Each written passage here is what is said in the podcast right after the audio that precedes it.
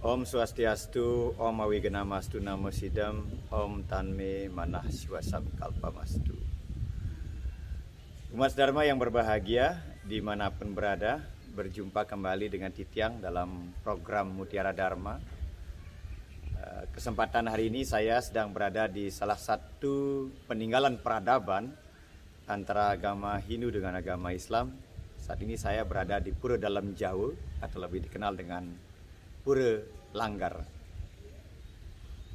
Berbicara tentang Pura Langgar tentu tidak bisa kita kesampingkan bahwasanya leluhur kita di Bali telah memulai kehidupan yang harmoni penuh dengan kerukunan jauh eh, sebelum adanya apa namanya sebelum adanya konsep kehidupan kerukunan atau moderasi beragama yang belakangan ini gencar dilakukan oleh pemerintah.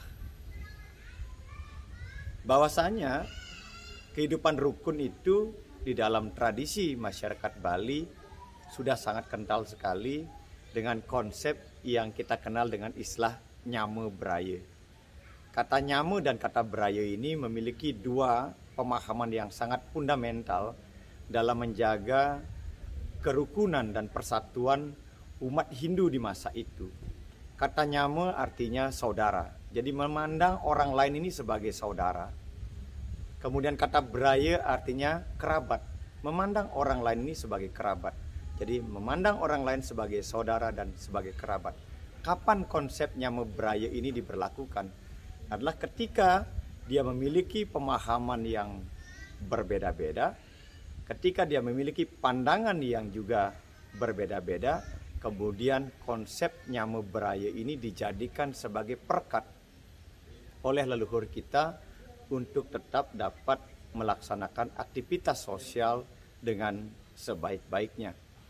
Konsep nyame beraya inilah yang kemudian terus ya dipupuk, dikembangkan, kemudian diejawantahkan dalam kehidupan pakraman di mana konsepnya memberaya ini kemudian didasari atau diberikan pondasi pijakan agar setiap kerama yang ada dalam sebuah komunitas dapat melakukan aktivitasnya dengan sebaik-baiknya yaitu dengan menggunakan konsep landasan salulung sabayantake.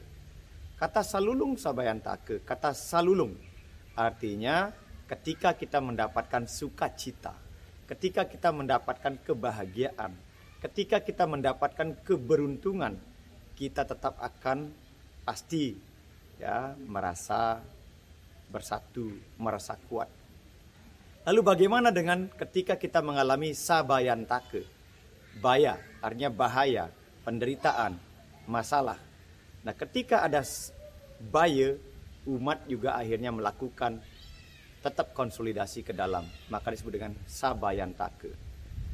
Kata salulung sabayantake artinya selalu bersatu tatkala umat mendapatkan sukacita, kebahagiaan dan tetap bersatu padu ketika dia mengalami persoalan atau permasalahan.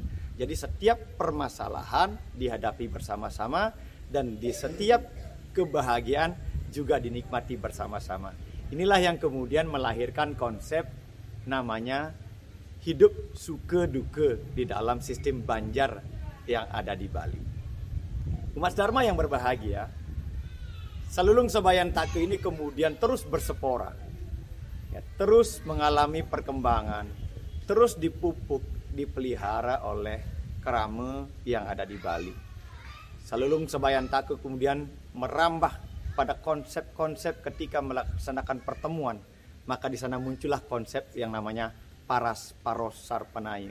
Semuanya saling mampu berbicara dari hati ke hati, ya, dari sanubari mereka.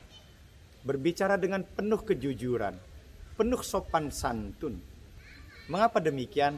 Karena sesungguhnya tidak ada manusia pun yang ada di dunia ini senang untuk disakiti, apalagi kemudian menyakiti orang lain. Karena tidak ada satu manusia yang senang disakiti, Itulah sebabnya kemudian masyarakat Bali menekankan ajaran paras paros sarpanaya. Berbicara dari hati ke hati dengan penuh tanggung jawab dengan penuh etika, menghargai setiap perbedaan pendapat ikrame yang datang pada komunitas sosial itu.